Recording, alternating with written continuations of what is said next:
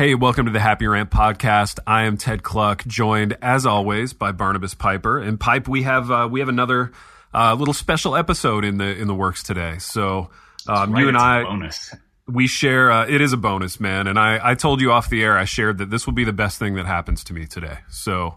Uh, which is both a reflection of the fact that I love talking about the NFL draft, but also just uh, the fact that it's a Monday and uh, it's shaping up to be that kind of a day for me. So this is uh, this is a little reprieve, man. So I'm uh, I'm stoked to hear your uh, thoughts as a Viking fan on the draft, and I'm I'm of course always stoked to talk about the NFL draft. So um, excited to get into that. But I wanted to uh, I wanted to tease something real quick, man.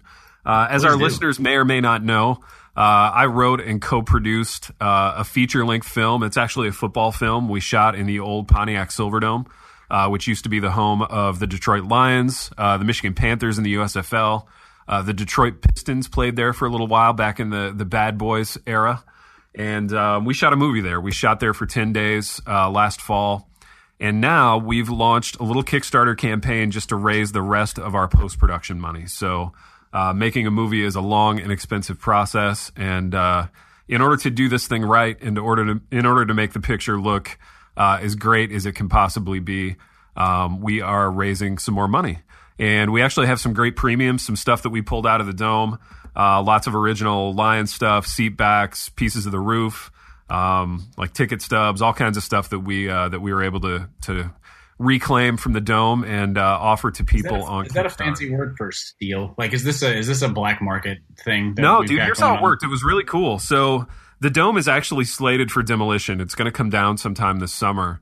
And uh, while we were in there, the guy the guy who owned it, the guy who leased it to us to to use as a movie set, was basically like, "You guys own it for the next ten days. So like whatever's not di- whatever's not nailed down and whatever you want, you can you can take out of here." So um, we actually found some amazing stuff. I wish I had had more time, like when we weren't working on the film itself. I wish I could have just scavenged around in there. But I found like old like contracts from the USFL and old paperwork Wow. and uh, I've got an old film. I found uh, the last kind of remaining Lions game film that was in there that hadn't already been scavenged. Uh, You're not you're not giving that away for the Kickstarter.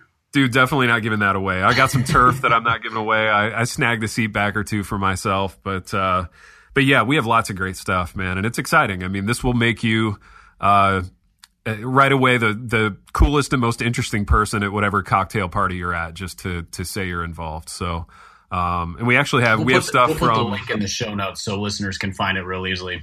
All right, or I'm sure you can search it on Kickstarter, but we'll just drop it in. Uh, we'll just drop it in in the show notes to make it real easy to find. Awesome, awesome. Yeah, and if you if you do wander over to Kickstarter, um, it's Silverdome Film, so you can look us up that way on uh, on Kickstarter. But yeah, we've got um, we've got categories as low as a dollar and as high as ten thousand dollars if uh, if somebody wants a, an associate producer credit. So um, so yeah, man, it's fun. We're we're excited to to kick this thing off, and hopefully the the money will be in hand soon, and we can just finish up the movie. Is an associate producer credit kind of like getting your name on a building at a college? Like it's just you you, Dude, you earn that by donating. It totally is. Yeah, it totally is. And and the levels are different. So I think actually I think 10 grand would would maybe get somebody executive producer. I would have to uh, I would have to look, but but yeah, those are those are basically like naming rights to a, a building at a college. And uh and again, a pretty cool thing. I mean, your name would be on there next to Cliff Kingsbury, the head coach at Texas Tech, was one of our uh, one of our big contributors uh, early on. He's our, our biggest investor in the film. Brett Hartman, who punted for the uh, the Houston Texans in the NFL, is uh, is involved. Um, we've got a guy who played for the White Sox, who was a former first round pick of the White Sox. So um, it's a pretty pretty illustrious uh, cast and crew of of uh, producers there. So it'd be fun to have your name on the on the movie. Well, if I come up with ten grand in the next few weeks, I'll strongly consider it. Dude there you go you know you can you can start saving for your kids college or you can throw it at uh, you know a very safe investment in the world of investing i'm sure your uh, your broker your financial guy would uh, would echo that sentiment you know film investing is just rock solid Entertainment investments are always are always just a firm bet to pay off. They pay out year over year. It's amazing. You know, they really are. They really, really are. It's just a safe bet. And Pipe, speaking of safe bets, Uh, there are going to be 32 NFL teams on Thursday night looking for safe bets of their own, and I love the NFL draft. Um, I may actually at, at this stage of my life, I might love it more than I definitely love it more than the Super Bowl. I may love it more than you know a lot of the games themselves. I just think it's perfect televised drama. Um, there's so many storylines. It's it's that kind of optimistic moment that every team is allowed to have, where you uh, you dream about your roster and you dream about all the all the moves that your team could make to uh, to make you competitive. So um, I'm stoked out of my mind about the draft. Uh, as always, there are some logistical things just in in family and in life to work around to be able to fully enjoy it. But uh, I, I, have to ask you this before we really get into the the nuts and bolts of the players themselves. Um, who do you who whose televised feed do you watch? Like, are you an ESPN guy? Do you like their crew? Do you like NFL Network? What are you watching on draft night? I like the NFL Network's crew better for for analysis, but they just mm. don't do entertainment quite as well. Um, right. You know, in terms of the highlights and things like that. But but the ESPN talking heads are they wear on me after a while. Yeah. So, now, who wears you, on you the You most? know what? Oh, let's see. I'm trying to remember. Um, is Berman still involved in this one? Because he used to be the host for it, and he was yeah. the worst. I couldn't I really, stand him. Well, I mean, just in general, but I really couldn't agree more, man. It's fascinating that you bring that up because I'm not a Chris Berman guy. There, there are certain people who swear by Chris Berman. Uh, I'm not one of them. He he aggravates me as well. But I'll tell you, uh, a guy that I love is Jon Gruden.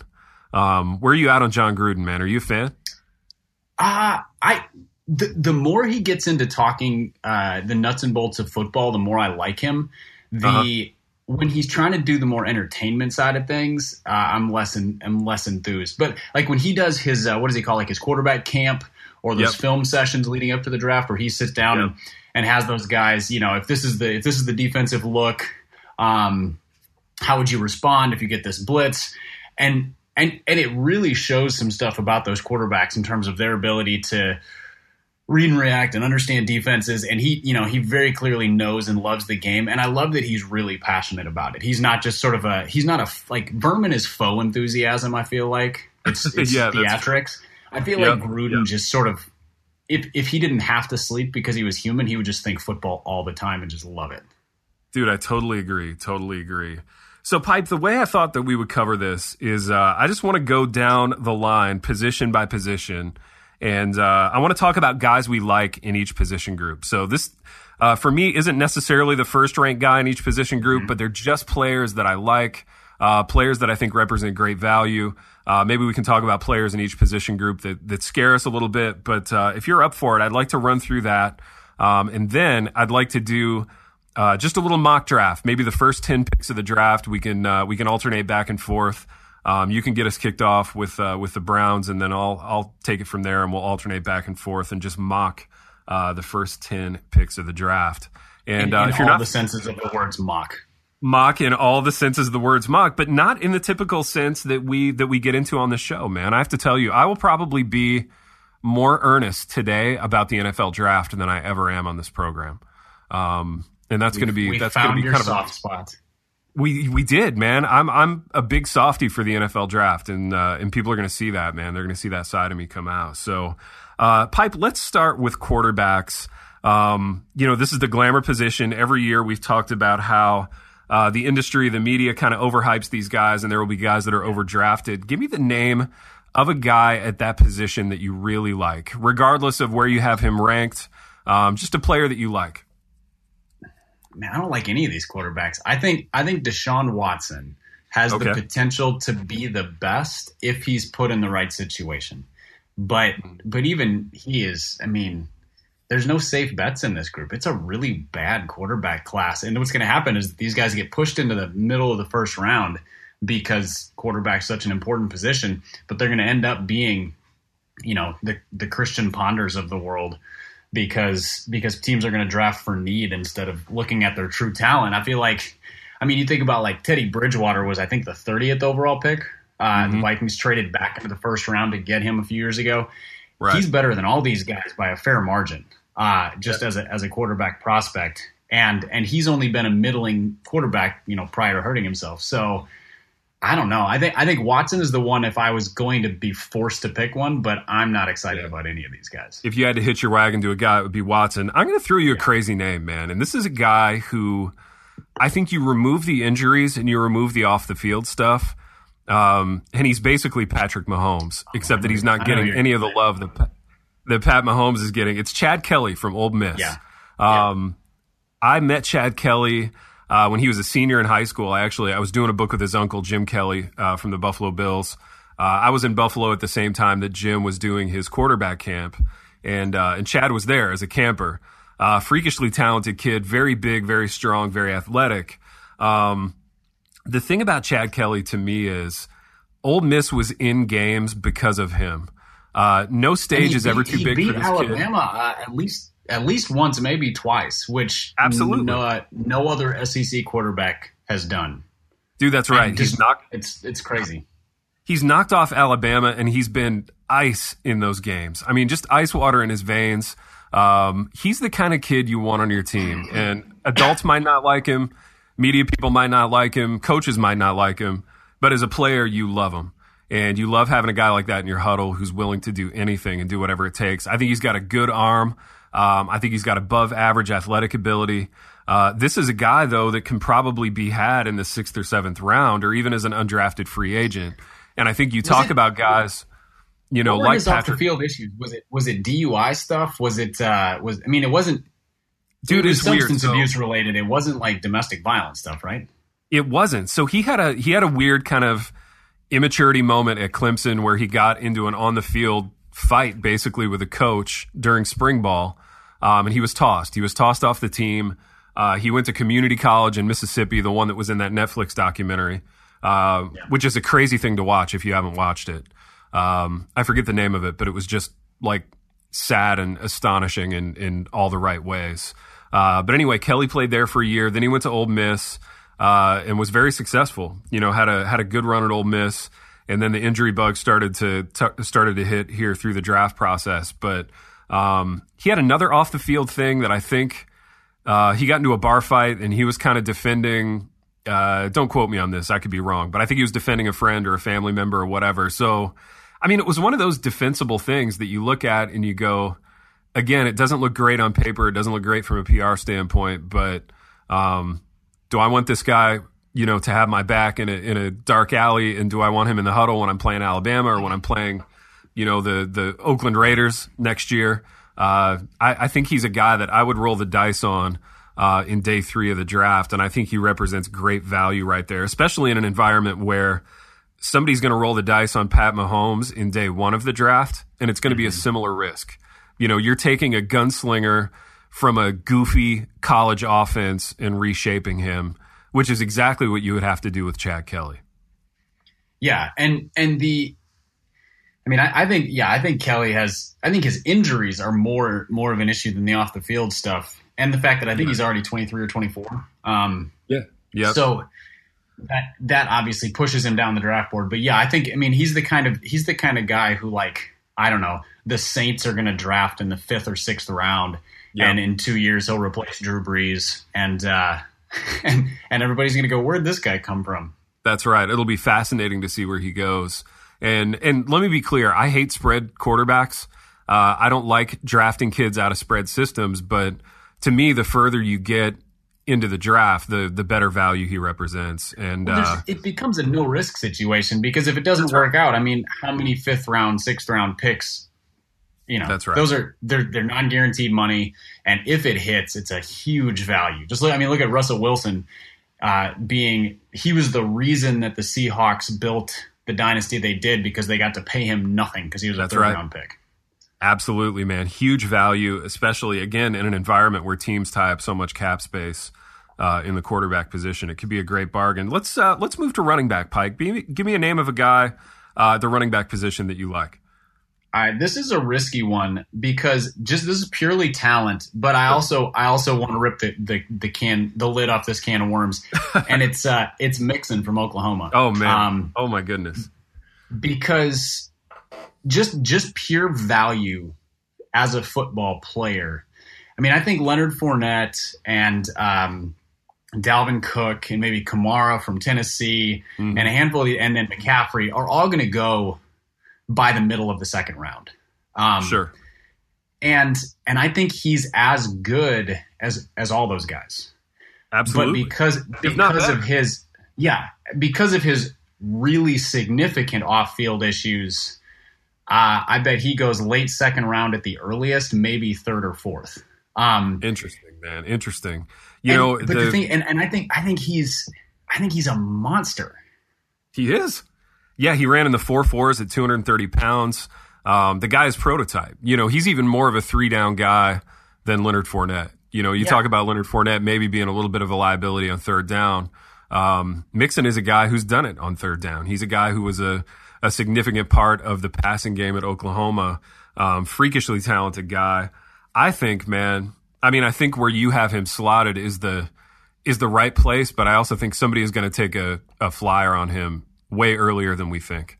Um, and, and, think and it would be hard to blame. I think. I mean, you, you look at especially a team like the Browns who have yep. you know seventy four picks this year. Uh, That's give right. or take. Yeah. If if they if they draft him and he doesn't work out, they cut him and they still have a load of young talent. But if he hits, all of a sudden they have a playmaker who's way better than anybody on their roster. And That's right. I you know the thing that the thing that I you know I've listened to all these draft shows and read these articles and everybody has to put a disclaimer on him that that of course his actions are indefensible. Right. And that's that's true. Right. But he that was all settled in court mm. uh, as of this past week. Yeah. Like it's it's behind him legally and there haven't been any additional issues since that one. Now, that doesn't defend anything. And I realize in our society, uh, we have very long memories about certain actions, especially when there's video. Um, but I think he deserves a chance. Yeah. Uh, I think his, I think the punishment for him will be additional scrutiny, a lot of criticism, and probably an unguaranteed contract, which is not an insignificant thing. But I think he's going to be better than Dalvin Cook. I think Dalvin I Cook is an overrated running back. Um, I do too. I think he'll be better than Christian McCaffrey, although I think he's a I think he's a unique talent and he'll be good. But yep. I think he and Kamara are the two best running back values in the draft that I'm because I think they they'll be second round, uh, possibly third in in Mixon's case, and then um, and I think they're just really explosive players. Agreed, man. I'm going to give you another value guy, a running back who I love. Uh, I just like this guy's dimensions. Uh, I like that he runs angry. Uh, I love that he came out of a pro style system at Pittsburgh. Uh, I'm talking about James Conner, man. James Conner's mm-hmm. about 6'2", 230. Um, big dude can carry the can carry the load in terms of wear and tear. Uh, this is a guy that I absolutely love, man, and and I love that he's not um, he's not been in the shotgun. He's not been playing little guy football, lateral football for the past three years. Uh, he's been playing big boy downhill uh, smash mouth football in Pittsburgh's offense. And I think this is a guy who um, is going to come in regardless of where he gets drafted. He's going to run for a, a, lot of yards as a rookie. Um, he can do things out of the backfield in the passing game. Um, I'm a big James Conner guy. The other guy that I like, um, we mentioned his school, Joe Mixon's backfield mate, uh, Samaje Perine. Um, I'm a big back guy. I like the I like big running backs, and uh, Perine was explosive at times for Oklahoma. A little bit more one dimensional than Mixon, obviously. Um, kind of a poor man's Leonard Fournette, but I think again in the right system, um, in a zone run type of uh, type of scheme, I think Samaje Perine does a nice job. Yeah, and, and but, the crazy thing was that they were both like five star recruits, and you know one of the they were both sort of top running back recruits in the country. He and Mixon both when they went yeah. into college, and so that you know that was a pretty loaded team. Oh my goodness, yeah, so loaded, so loaded. Uh, let's talk about tight ends. Um, interesting tight end group this year. The tight end group is getting a lot of hype. Uh, there are some guys that I like, some guys that I don't like because of scheme. Uh, I'm going to give you the name of the guy that I like the best, and I think he will be had in the second round. Uh, and he represents value because he had a little bit of an injury uh, in his bowl game, and that's Jake Butt from Michigan. Um, yeah. Jake Butt is one of the few true tight ends in this class in that he can line up on the line of scrimmage. He can play with his hand in the dirt. Um, he gives you value in the run game as a blocker. Um, kind of your classic old school do it all tight end. And the thing that I loved the most about him was that he was a big part of the passing game. um, when Michigan threw the ball, they often looked to him first. So um, even more than an OJ Howard, OJ Howard's getting a lot of hype. OJ Howard will go in the top 10. I think he's a reach in the top 10. Uh, I just don't like.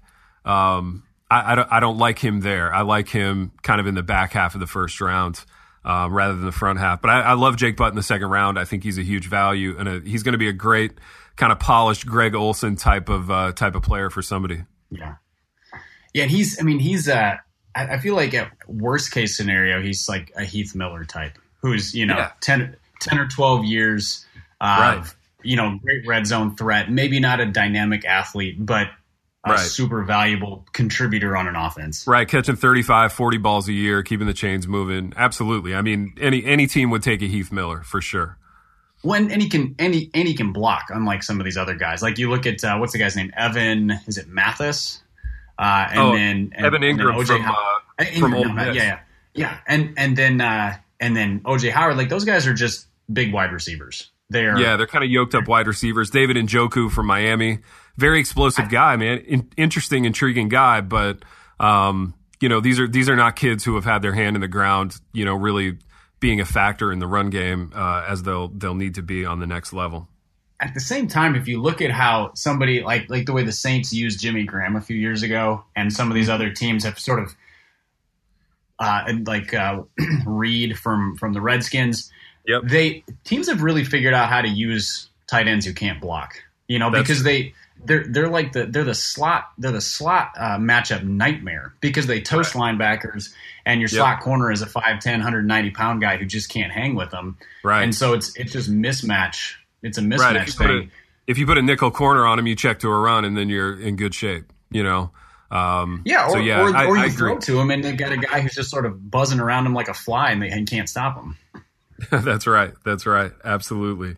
Um, weak offensive line year this year. Yeah. Uh, pipe. But let, let's talk about our favorite offensive lineman. Do you have one in this draft? Uh, the names are so um, just sort of me that yeah, there, there's not a there's not a ton. There's a I, I'm forgetting his name now. He's a guard from Pittsburgh who okay. uh, he blocked he blocked for Conner and I'm yeah. totally blanking on his name right now. But he's somebody who I'm intrigued by, in part because as a Vikings fan, the Vikings desperately need interior line help, and yep. uh, and they don't have a first round pick, so that second to fourth round guard right. uh, interior yep. line draft is sort of their sweet spot, and I hope they come away with one, if not two guys. Right. But he was he was instrumental in Conner being consistently really good. And yeah. again, it's a it's a pro style offense, which means he's not he's not doing a lot of the uh, you know starting with the hands on the knees, pass protection, you know, yep. first step backwards blocking that a lot of these guys do. Um, but he's he's got a lot more nasty, and so he's. I'm gonna find his name. I'm blanking on it now, but he's the he's the one guy who I've looked at and been like, ooh, I hope I hope they can get him. Interesting. Yeah, I love kids. I love linemen that come out of pro style schemes and. Uh, my guy for offensive line is is in a similar place. Ryan Ramczyk out of Wisconsin. Um, mm-hmm. He's an offensive tackle. Uh, actually played at one of the small Division three schools uh, in in Wisconsin, and then transferred uh, to the big school. Uh, had a ton of success this year. Uh, again, is one of those guys that you feel comfortable grabbing because uh, of the scheme he played in. You know, he was doing and a lot Wisconsin, of the. Wisconsin offensive linemen are always solid. They, they are. Yeah. Even if even if they're overdrafted, so you draft a left tackle and he doesn't quite play, just move him into guard, and all of a sudden you've got a a top tier guard because they just they they learn how to be disciplined and block nasty and they they they don't uh, they don't play soft football at Wisconsin. Man, it's amazing having coached. So over the last I don't know five to ten years, I've coached at every level from like you know Pee Wee all the way up through you know Division two college ball. You know where I'm coaching now, and so many kids have never gotten in a three point stance. You know, so many kids um, just live in that two point stance as offensive linemen. Their first steps are always backward or lateral, and um, you know then we we wonder why there's a dearth of quality run blocking at the pro level, and uh, and that's why you know the kids yeah. literally don't know how to do it because they've never done it before. Dorian Johnson was the guard I was trying to think of. He's the oh, he's nice. the, the Pittsburgh guard. So he's the one. He's the one who I would. I think is has the potential to be sort of a, a good value in that in that third round ish range. Nice, nice. If it sounded like I got up and walked across my office, uh, it's because I did. I had to kill a huge spider on my wall, man. Yeah. Uh, yeah, it was gross. I, I, thought maybe you were just getting in a three point stance out of nostalgia. I was, yeah, just for nostalgia's sake. Let's uh, let's let's hop to uh, a pretty good linebacker class. Pipe. What uh, what what do you see uh, at linebacker on the other side of the ball? You guys just had uh, Chad Greenway retired, didn't he? After a nice yeah. long career as a yeah, Viking, played like twelve years and and was uh, was a really good player. Um, see, I the NFL has thrown me off when it comes to linebackers because the the outside pass rushing linebacker is sort of in vogue. Yeah. But I feel like if you spend most of your time on the other side of the line of scrimmage, you're not really a linebacker.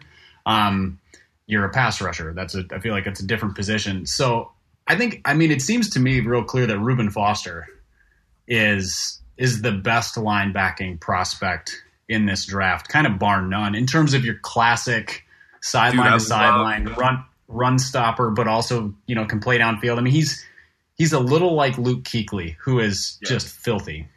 Yeah, he's filthy. Reuben Foster's got a little bit of like dirt bag in him. Like he'll strike you. He'll hit you in the face. And, oh, he, uh, yeah, he just thrives on bending guys' face masks, which is so fun. He's so much fun to watch, man. Yeah, like Luke Kuechly. You know, you watch a Carolina game. I watch I watch Panther games just for Luke Kuechly. Um, I love to watch him fly around sideline to sideline. He actually reminds me of Junior Seau, uh, the way Junior Seau used to play. Very active, very athletic guy. Um, you know, just running down the football from wherever on the field. Uh, yeah, huge Reuben Foster guy. The other guy I like at that position, man, is uh, is Ben Boulware from Clemson. And I think did you and I disagree on Ben Boulware around national championship time? I don't. In that I, I was excited about him, and you thought he was a douche. You there, dude? You there? Yeah, I said I don't recall having an argument about him. Interesting. Yeah, maybe that was with somebody else. Um, yeah, I'm a, I'm a huge Ben Boulware guy. And I, the thing about a guy like that is I don't know athletically if he will have the chops to hang at the next level. You know, he's kind of a, yeah. kind of a sawed off, you know, 5'11, six foot, you know, mm-hmm. bowling ball type of guy, effort guy, try hard guy. Um, but I just love the activity. I love that he was always around the football. Um, he seemed to have a nose for contact. He seemed, uh, suited to take on lead blockers. And, um, you know, he seems like the kind of guy to me that will uh, make big contributions in special teams. So yeah. whether or not there's a, a, spot for him on the field, I think he becomes, you know, one of those Larry Izzo type uh, special teams players yeah. that could uh, could hang around in the league for a long time because of that. Um, great. I, I, feel like I feel like uh, like inside linebackers um, are sort of a they're a great value for for yeah. teams because because outside of like the the Reuben Foster, that supreme athlete, they just get pushed way down the draft because it's such a passing league now. Yep. But but there's a lot of value in a guy who who is who's smart, who has learned a defense. He captained his defense. He's th- those guys love contact. Uh, that's yeah. why they play middle linebacker. And I think I think those guys always end up contributing somewhere. Yeah, they might be special team star. They might move to a different position. They might just they might just add depth, but they they're really solid. I think Zach Cunningham from Vanderbilt is an interesting one too because anybody who can play inside linebacker in the SEC for multiple years, yeah, like there's there's something to be said for that.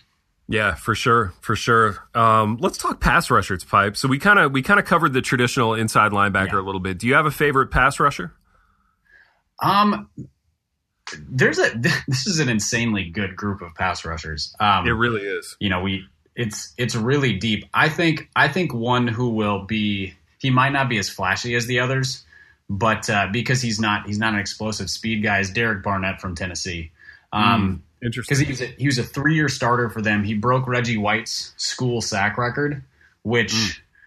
is not an insignificant thing. Now, granted. Yeah teams are dropping back 55 times a game, so he had more chances. But he's also just a really solid player. Uh, so he can play the run. He can, so he can be a he can be a three down defender instead of being a situational pass rusher.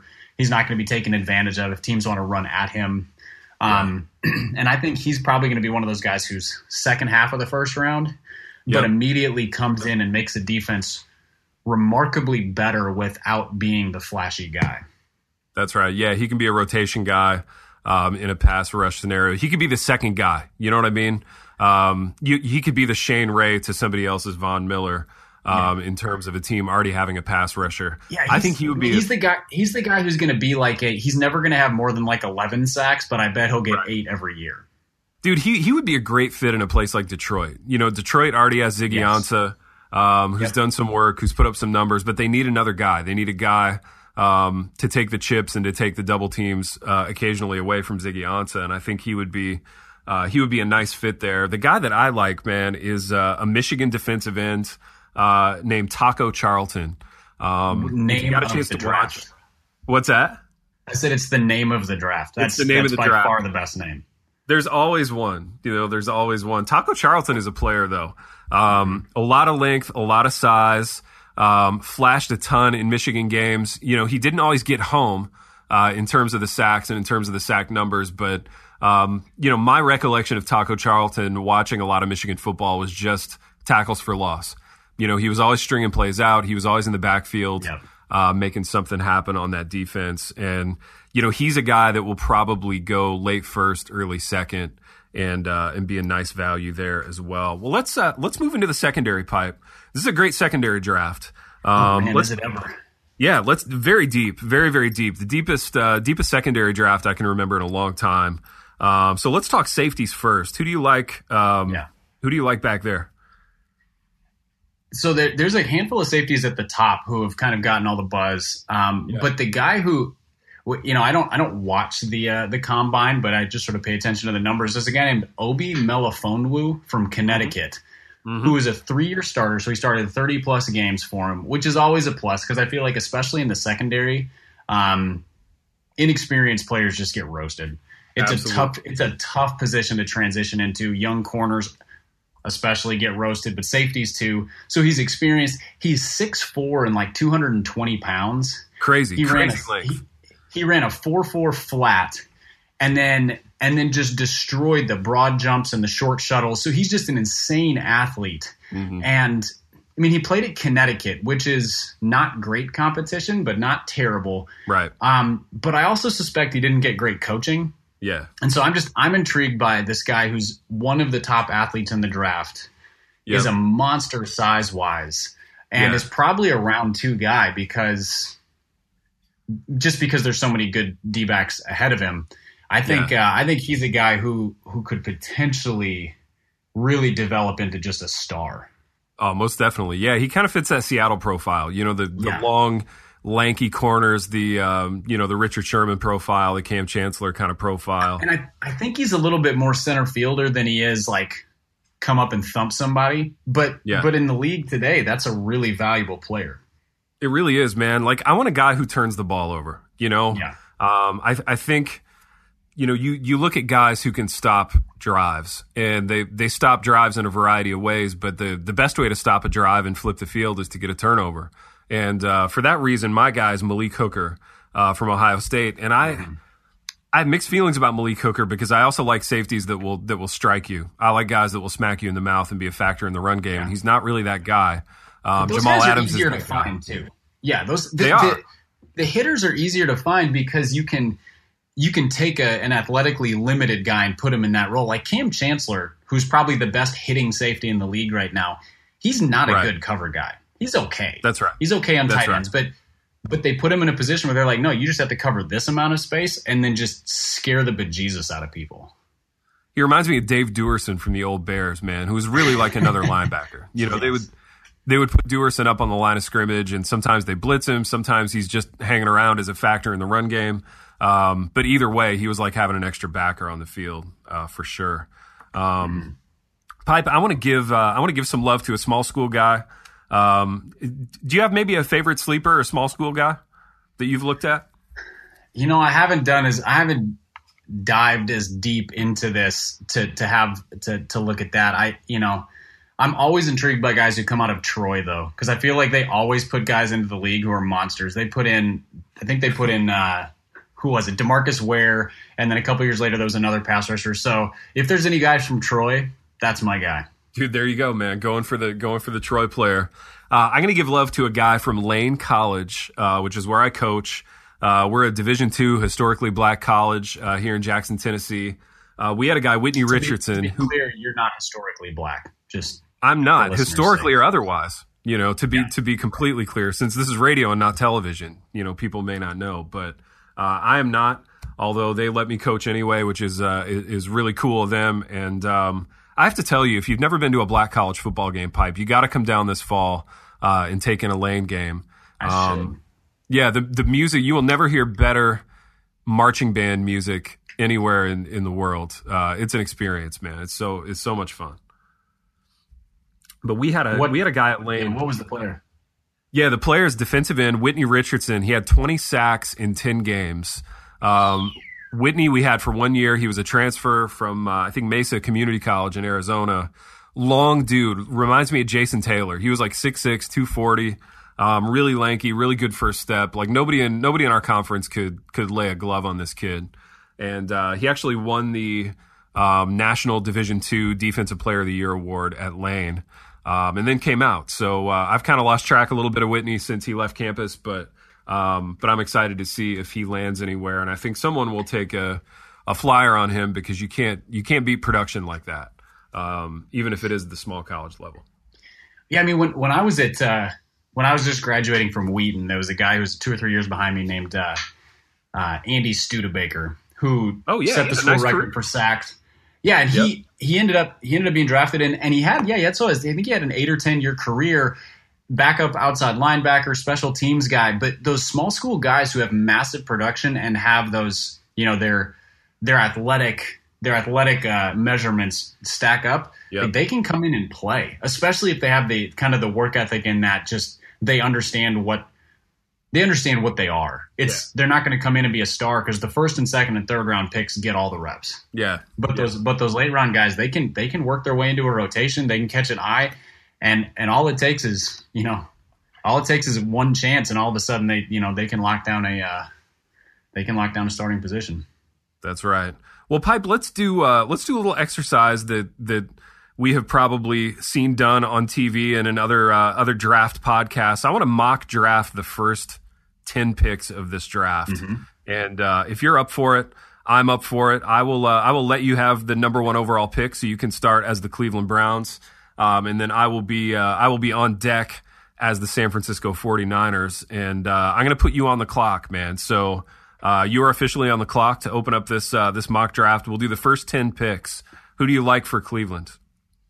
Um, my hope is that Cleveland does the smart thing and sits sits out the quarterbacks this year, at least oh in their goodness. first two, at least in the first half of the first round. If they want to pick up a guy later as a a flyer, sure, go ahead. But I mean, yeah. they drafted a guy in the third round last year who actually put up decent numbers. Um, so they they don't need a quarterback, especially because they're not going to be good this year.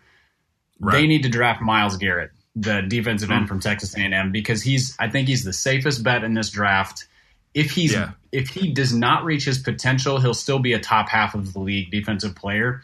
If he does reach his potential, he could be, you know, Julius Peppers or something. Just just a, a beast of a pass rusher. So he's the he's the real obvious pick.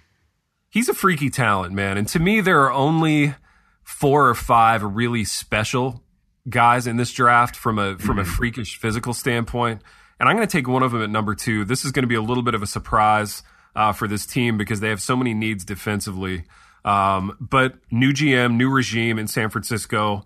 Uh, I'm taking Leonard Fournette, running back, wow. to the San Francisco 49ers because um, he's just, again, one of a handful of really freaky guys in this draft that I think immediately makes your team better.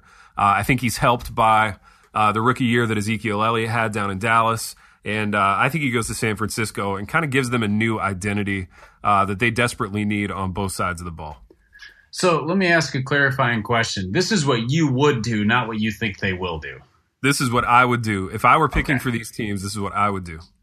Because there's no way that Fournette's going to them because uh, because they have a Shanahan as coach and they have I think they have like I think they sold their soul to the devil in exchange for never drafting a running back before the fourth round or something. I don't know how that works, but they just they don't. They don't ever take I running know, backs. I know they don't. But think about this though. Think about the classic Shanahan zone scheme and the kind of backs that have excelled in that scheme. Um, yeah. Fournette would be a freakish example of that kind of back. Like he's a mm-hmm. he's a bigger Terrell Davis, um, and I, I'm I'm intrigued by that aspect of of him. Um, oh, he's Fournette is a beast. He's going to be. I mean, again, a, if he's bad, he's still going to put up multiple thousand yard seasons and be you know be a Pro Bowl level level player. If he's good, he's you know he's he's like a faster Marshawn Lynch. Absolutely, man. Absolutely. I think you can't go wrong with Leonard Fournette at two to San Francisco. Now, the Bears are on the clock at three.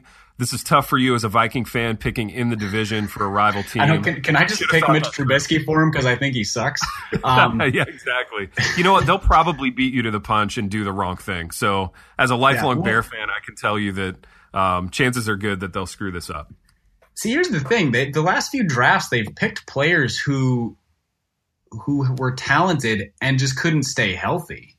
And right. so they they're hosed. But the the advantage to for the Bears is that they they literally talent at every position because they're not good anywhere. Yeah. Um.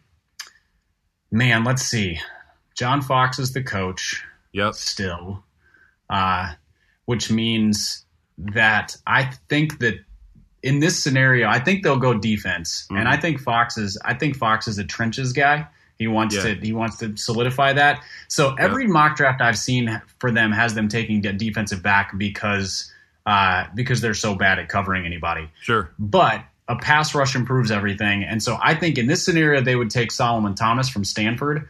I think the other option would be Jonathan Allen from uh, from Alabama, but just yeah. one of those, one of the the next couple pass rushers. So I'll give him Solomon Thomas. Yeah, because um, I think that's more of a John Fox pick. I think I think that's a better way to build a defense than having a mediocre defensive line. They were okay last year, but a mediocre defensive line and then and then a, uh, a mediocre secondary. I'd rather have a really good defensive line and try to patch together the secondary.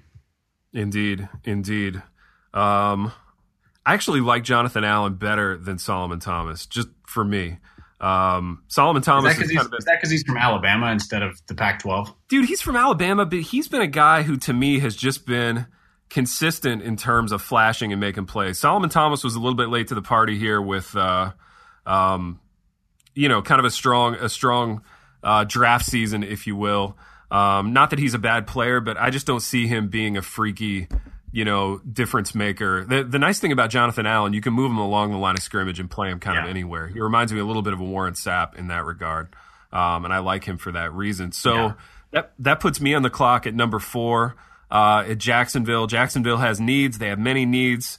Uh, I'm going to take the best, um, the the best kind of versatile safety, the best leader, the best defensive leader in the in the draft class, and that's Jamal Adams. Um, I think you pair him with some of the other yeah. uh, talent that they have on that side of the ball in Jacksonville, and it becomes a very uh, intriguing defense with a very intriguing back end. Uh, I'm going Jamal Adams, which puts you pipe on the clock with our hometown Tennessee Titans. That's right. Who I don't have any vested interest in, but the better they get, the more enjoyable my Sunday afternoons are. So uh, I think the Titans the Titans have two big needs. One is they really need playmakers on offense. Mm. Um, but they don't need running backs, and that's where the playmakers in this draft really are. Um, right. And then they really need defensive back help because they're pretty solid at linebacker, and they have a above average defensive line. Um, right so I think they need a corner more than anything, and there are some good corners here. I I think the most talented corner in the draft is Lattimore from Ohio State. Yeah. Um, but he's also an injury risk. Right. So I think what the Titans will really try to do is trade out of this pick, if I had to guess. You know, sure. because they don't they don't have a second round pick, so if they could move down to like eleven or something, yep. and then yep. uh, and then pick Collect up a second, second rounder. Yeah, Absolutely. but but in in this scenario, I will give them uh, I'll give them Marshon Lattimore from Ohio State because if he's healthy, he's uh, mm-hmm. he's a shutdown number one corner, and that's that's their biggest need outside of a playmaking wide receiver. Interesting, man. I like it.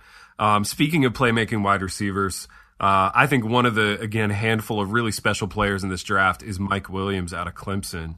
Um, we didn't talk receivers before. I I, uh, I, glossed over that, so I failed in yeah. my in my um, my work as the host of this program. But uh, but we will get to it now uh, because I am picking for the New York Football Jets, the Jets Jets Jets Jets, who like the Browns need to avoid the quarterback position like the plague. Um, mm-hmm. They need to not be in the quarterback business in this first round. Um, I think Mike Williams is a nice player for them. So uh, they lost Brandon Marshall uh, across town. He went to the New York Giants.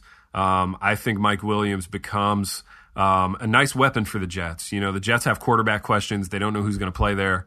Um, there's not great offensive line talent uh, this high up in the round. So I think yeah. you're, you're you're looking at a very special player um, in a very sensible spot there to the Jets at six with Mike Williams. Um, now, uh, and we they, have the, and the I mean the Jets could go any direction because they they probably have the least young talent of any team in the league. They still yeah. have a few a few okay veterans, right? But they're just an old crappy team. They're, they're an old really crappy bad. team. They could go running back. You know, a lot of people have Fournette going there. Yeah. Um, you know, they could they could reach for a Dalvin Cook or a Christian McCaffrey. I mean, they could they could fill a need there. They could fill a need at receiver. Um, they just have a lot of needs on that team. Yeah, and uh, very much. You know, you kind of can't go wrong. Um, you know, picking there. So, pipe that puts you on the clock with the now Los Angeles Chargers at number seven. Oh, that sounds so bad. They're the San know, Diego Chargers, it. and I really hate it. I do. Yeah.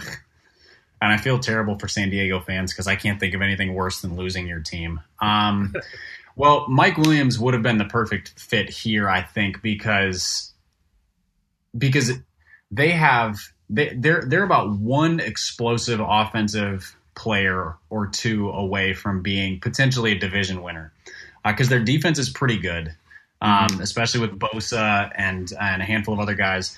And then they drafted a tight end last year. I think Hunter Henry went to them last year. So, and then they've got uh, They've got Melvin Gordon at running back. Um, yep. And and then Philip Rivers is not dead yet. So I think they right. really need a wide receiver. It just feels a little early for the rest of the wide receivers. It does. Um, but but I think they take a flyer on. Oh man, this is how how far do I stretch on this one? It's mm. between was it, is it uh, it's between Corey uh, what's his face Corey from Davis. Western Michigan yeah, yep, Corey Davis, or uh, or the Washington wide receiver who is John. Is it John Brown? Um, yeah, John, John Brown. Well, yeah. I'm, I'm not a fan of it all.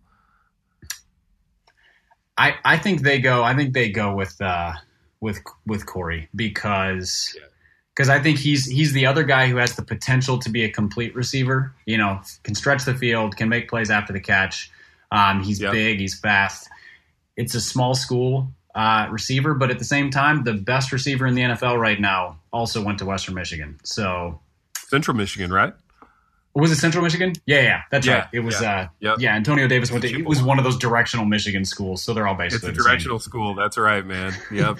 so, up chips. So there's those guys. Those guys can. Uh, those guys can can produce. So I think it's a stretch there because I don't. I don't think he's a guarantee, but I the alternative is just sort of getting deeper at a position they're already pretty pretty good at. Like they could they could go with Derek Barnett or Haason Reddick or one of these defensive linemen who's there or a defensive back, but but they really need an offensive playmaker. Yep, yep, that's right. So that has me picking in the eight spot to Carolina. Um, and I'm going to make a little bit of a reach here too. So you reached on the last pick. I'm going to reach on this pick uh, with a player that I really like. Uh, he fills a need for Carolina um, with Jonathan Stewart getting a little long in the tooth. Um, I'm going to go Christian McCaffrey right here, man. Um, Christian McCaffrey, sneaky good inside runner. Um, not the powerhouse, obviously, that Leonard Fournette is, but has great vision between the tackles. Um, he's your he's he's a four down player. You know, Christian McCaffrey helps you in the return game. Mm-hmm. Uh, he helps you in the slot. Uh, I think he does a lot of things in that offense um, that will make Carolina a little bit more versatile uh, than they have been in the past. You know, they've had, you know, they've they've had kind of the quarterback power look with Cam Newton. They've had the the inside thumper with Jonathan Stewart. I think McCaffrey gives them a little bit more uh, versatility in the backfield in terms of what he brings. Uh, so I'm going Christian McCaffrey to Carolina at eight, um, which puts I, you on the clock. I think that's a, I think that would be a really interesting fit for them because they they've only ever had sort of a, this offense that does two things. One is chuck it 15 to 25 yards downfield, and the other is run it between the tackles. That's um, right. And so, so to have a guy who can who can work that in between, which McCaffrey's a monster receiver. He's really he good.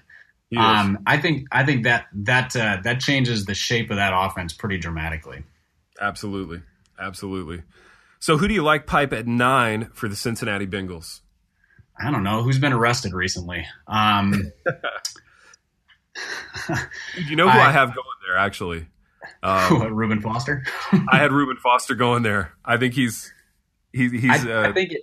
I think it fits. I think. I think he or somebody like uh, Barnett would yep. would both be a good fit there because they they've lost. They, they used to have a really good defense for several years, and then they've lost some talent and and just sort of they've just sort of diminished on defense. They're still an okay right. offense. They're not great, but they're okay.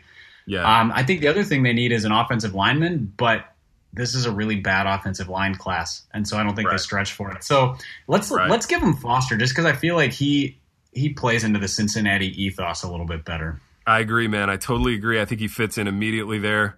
Uh, he provides a little insurance against uh, you know their other insane linebacker. Um, you know, making himself unavailable for one reason or another. Um, they, they, have a they have a couple of insane guys on that defense. they do. They really do. Um, so now I'm picking here to wrap our uh, our ten pick mock draft for Buffalo. Um, interesting team, Buffalo. Buffalo could go quarterback. They probably won't. Um, they seem content to just be uh, Tyrod Taylor's team here for the moment. Um, they could go running back, but the the two kind of elite guys are off the off the table. I think there's a guy left here um, in Malik Hooker that represents a really great value at number 10 for Buffalo. Uh, again, this is a, a, safety, kind of a center fielder, uh, rangy, makes a lot of plays, turns the ball over, can take the ball to the uh, to the to the crib when he gets it in his hands. Um, I really like Malik Hooker uh, for Buffalo if he's around. Um, another guy that we could look at there, um, you know, you could look at a Dalvin Cook, you could look at a uh, Taco Charlton potentially on the D line. Um, I actually think in our mock, our little mock, Jonathan Allen is still available. Am I am I right? Because you took Solomon yeah. Thomas. I took Solomon Thomas for the Bears, and yeah. yeah, and then you took. Yeah, yeah, Allen's still available. I talked about how I like Jonathan Allen, but he hadn't come off right. the board yet. So uh, I'm going Malik if, if, fell, if, yeah, if he fell to ten, that would be a steal for Buffalo. That that would be a huge steal. Yeah, that's a that's a difference maker. If he's there, I may I may need to grab him because the draft is deeper certainly at safety than it is uh, at defensive tackle or defensive end. So, uh, Pipe, this has been uh, this has been fun, man, as it always is uh, talking football together. I'm really annoyed I couldn't remember Corey Davis's name. I kept wanting to call him Corey Williams, which is a different athlete altogether. So yeah. I, apologies to listeners for getting my wide receiver names mixed up. That was oh, dude, just okay. that was a total brain fart mid draft. Somebody will correct you on Twitter, though. That's the great thing about it. Oh, it, well, the last time we talked sports, uh, I I accidentally called uh, Oscar Robertson Oscar Peterson. So. Um, one yeah. of whom is a fantastic jazz musician, the other of whom is the former record holder for uh, triple doubles in a, in a season. Hey, you know what? It's an honest mistake, Pipe. Don't beat yourself up over stuff like that. No, I was the listeners who were beating me up. I was doing just fine. yeah. Well, speaking of other players and other sports entirely, um, we've got a couple of minutes left. We should just take uh, five minutes or so here and talk about the NBA playoffs. So um, we're deep into round one now. Uh, we've got some nice series going on. Um, some nice performances have come out of this, and you in particular, Pipe uh, had some things that you wanted to say about the uh, the MVP race that yeah. uh, has yet to be decided. Right. So I, the longer Russell Westbrook plays and keeps putting up triple doubles, the more I hear people going, "Well, clearly he's the MVP." And I realize I, he was your choice when we when we discussed this previously, correct?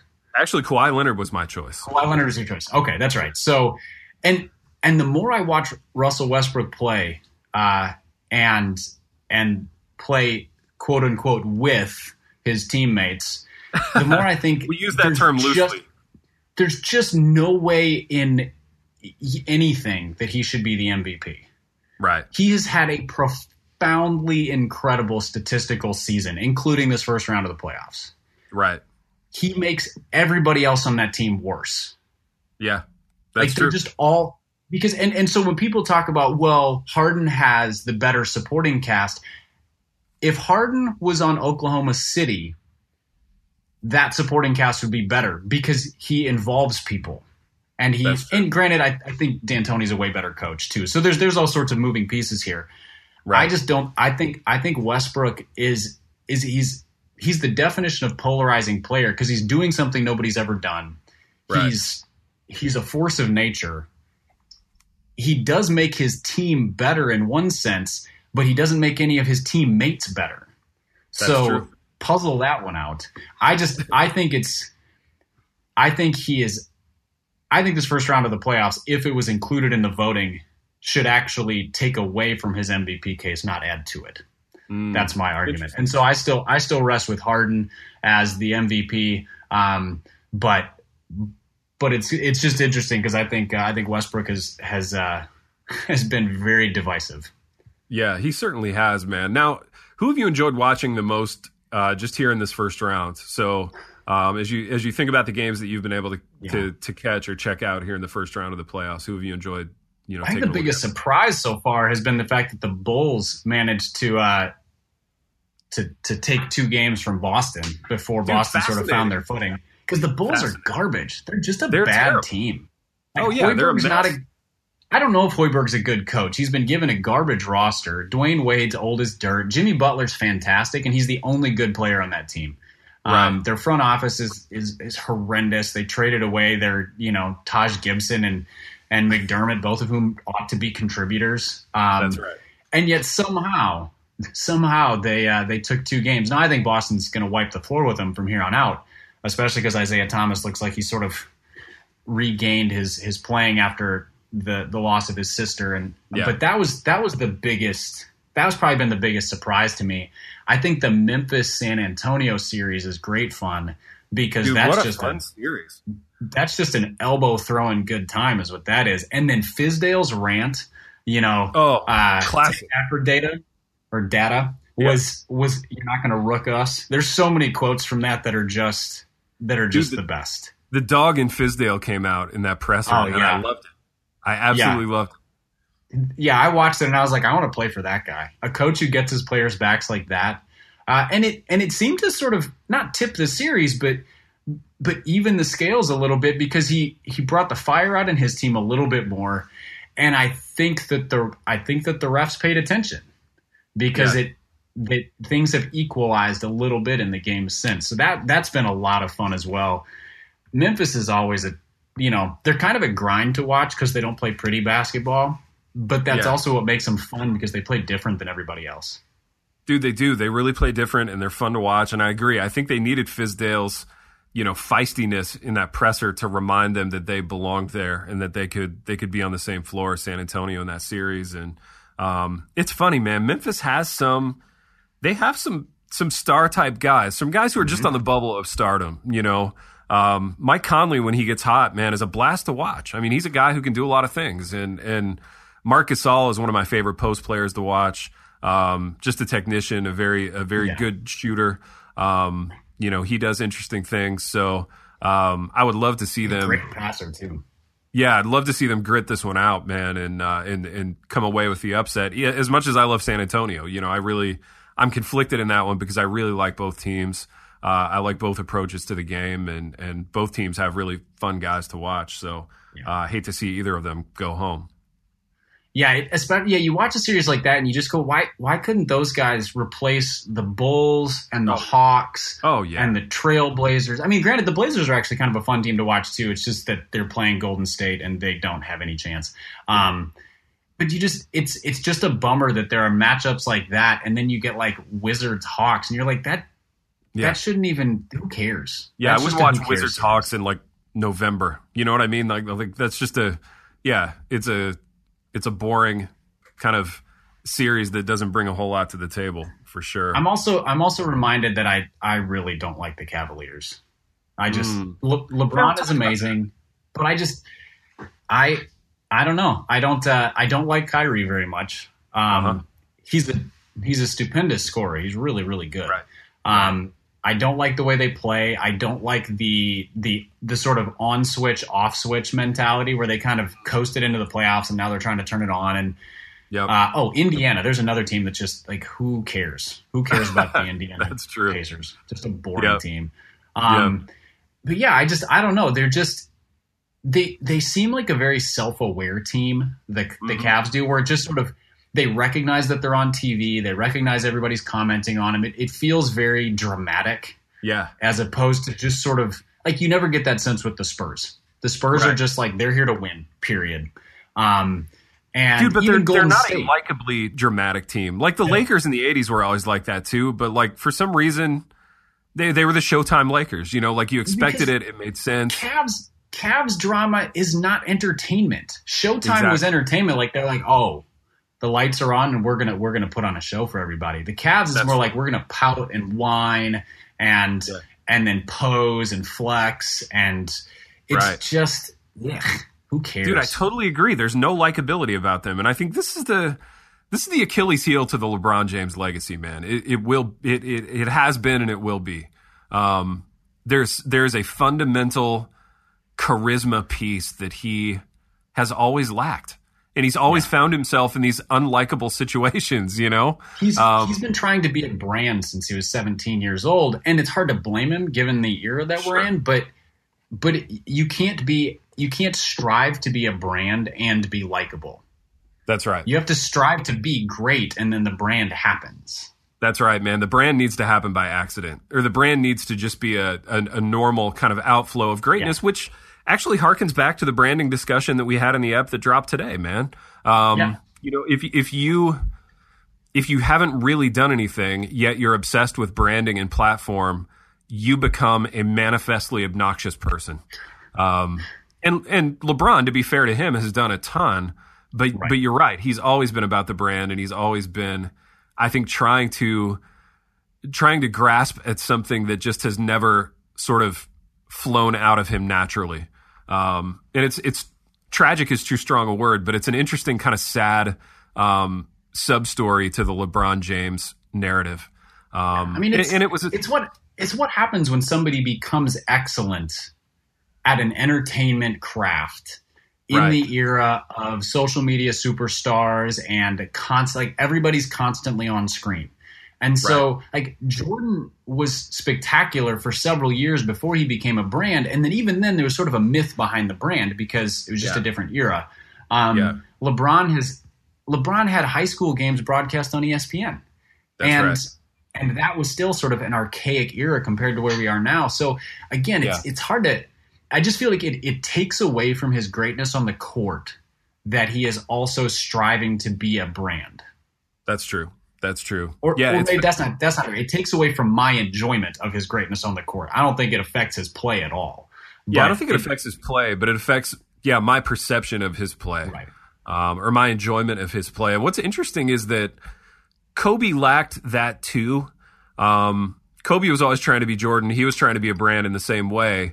But I think later in his career, he embraced his villainness um, in a way that LeBron you just kind of can't or or won't.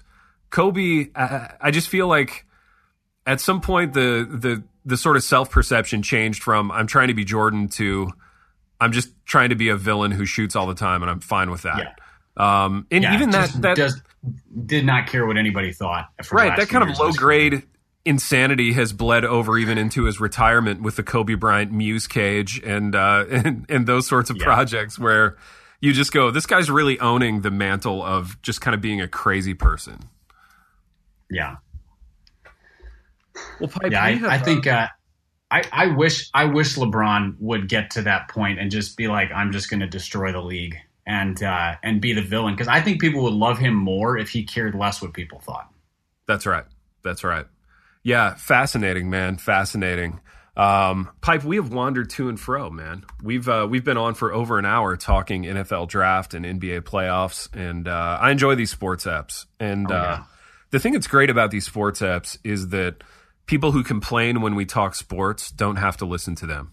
Uh, That's right. We people- will brand this right up front. We'll call this a bonus episode and then just label it NFL draft and NBA playoffs, and they can just go, you know what? I'm just not going to hit play on that. I'm out. I'm going to steer clear. But you know who I know will be listening is uh, Hector Lagares of Lagares Roasters. Uh, Hector Yes. is a loyal fan. Hector is a sports fan, in addition to being uh, an elite craft coffee roaster. So Hector is uh, Hector is a, is a multi tool player, and uh, he will roast your coffee. He will listen to sports talk. Um, go to happyrantpodcast.com, grab yourself a bag of Lagares Roasters coffee, and check out the Kickstarter for the movie Silverdome, uh, which I wrote and co-produced. We would love to have uh, some of the Happy Rant family involved uh, in the the funding of post production for Silverdome. So check out the Kickstarter. grab yourself some coffee and um, Rachel the Held Evans. The Happy Rant is brought to you by Resonate Recordings. Resonate has helped us with our editing and mastering pretty much from the beginning of the podcast. If you go to resonaterecordings.com, you can see the full range of services they offer. So if you're considering starting a podcast, they are the ones we recommend going with. Mark and Jake do a fantastic and timely job with all sorts of podcast services. Again, go to resonaterecordings.com to see their prices, to connect with them and ask any questions, and to see what they can do to help you launch, edit, master, and improve your podcast.